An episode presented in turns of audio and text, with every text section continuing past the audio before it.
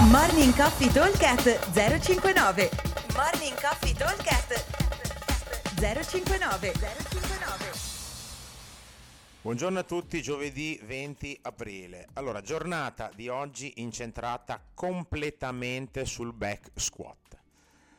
Allora, abbiamo un workout eh, con 12 round, un minuto di lavoro, un minuto di recupero. Allora, nei primi 4 round andremo a fare ogni eh, round 10 back squat, carico leggero, dopo li vediamo, e nel tempo che avanza del minuto massimo numero di calorie. Nel secondo blocco di 4 round, quindi da round 5 a round 8, sempre 10 back squat aumentando un po' il carico, quindi carico medio, e nel tempo che avanza massimo numero di calorie. Negli ultimi 4 round, dal round 9 al round 12, andremo a fare 10 back squat carico pesante e massimo numero di calorie. Eh, sempre, come ho detto prima, un minuto lavoro e un minuto recupero.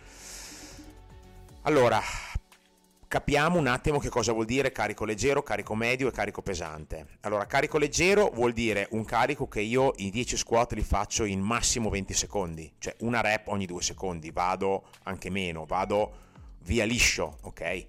Eh, senza dover fare nessun tipo di pausa eh, né rirecare il bilanciere né pausa con il bilanciere dietro la, dietro la, la testa, proprio su e giù, stessa velocità diciamo come se facessi air squat. E carico medio invece vuol dire mettersi massimo 30 secondi, quindi una rep ogni 3 secondi. Piccola pausa magari quando sono a 6 o 7 alla settima ripetizione, riprendo un attimo il fiato e riparto. Carico pesante invece vuol dire metterci massimo 40 secondi in modo da diciamo una rep di media ogni 4 secondi che vuol dire che ogni 3 rep devo fare un po' di pausa ok? Quindi questa è l'idea. Per darvi un riferimento potrebbe essere un carico normale RX potrebbe essere 40 uomo eh, 30 donna eh, 25 eh, 30 donna il primo 50 eh, scusate 60-40 il secondo e 80-55 il terzo, quindi l'ultimo abbastanza impegnativo. Carico avanzato potrebbe essere invece partire da 60, 80, 100 uomo e eh, 40, 55, 70 donna. Versione scalata invece prevede di mettere un carico fisso e non aumentarlo mai in modo da avere già semplicemente il fatto dell'affaticamento che mi fa andare un pochino più lento ok? Quindi questo è un pochino il senso del workout. Chiaramente se avete messo un carico soprattutto negli ultimi 4 giri molto elevato, probabilmente il tempo che vi avanza per le calorie sarà fondamentalmente quasi nulla, perché già con 20 secondi eh, dover andare alle cal e eh, provare a far partire il eh, mono strutturale, l'ergometro sarà comunque dura, già fare in 20 secondi tra che non appoggio il bilanciere, vado là, fare 3-4 calorie sarebbe già un buon, un buon risultato.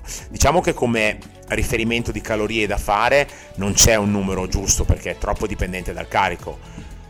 Diciamo che dovremmo avere una quarantina di secondi di recupero di, di tempo, scusate, per fare le calorie nei primi 4 giri più o meno 30 secondi negli altri 4 e 20 secondi negli ultimi 4. Questo potrebbe essere un riferimento, più che guardare il numero di calorie, anche perché dipende molto dal mono. Se io ho fatto squat, cioè fa- faccio back squat e come mono ho la bike, eh, diventa dura fare delle gran calorie con le gambe piene imballate di, eh, eh, dallo squat, ok? Se invece magari ho lo ski erg, per quanto sia più duro, sto con le gambe quasi tese, lo faccio di eh, tricipite e di schiena, sono poche calorie, magari qualche cosa viene fuori, ok? Quindi è, è, troppo, è troppo, dipendente da, sia dal mono che dal peso che ho fatto. Comunque l'idea di oggi è di farsi bene il mazzo sul back squat, che è la cosa più importante. Allora, ripeto, 12 round, un minuto di lavoro, un minuto di recupero. I primi 4 round, 10 back squat, peso leggero e nel tempo che avanza massimo numero di calorie il secondo blocco di 4 round 10 back squat carico medio quindi aumentiamo il carico e nel tempo che avanza sempre massimo numero di calorie. Ultimi 4 giri 10 back squat carico pesante e nel tempo che avanza massimo numero di calorie. Buon squat a tutti e lo aspettiamo al box. Ciao! Morning Coffee Talk 059 059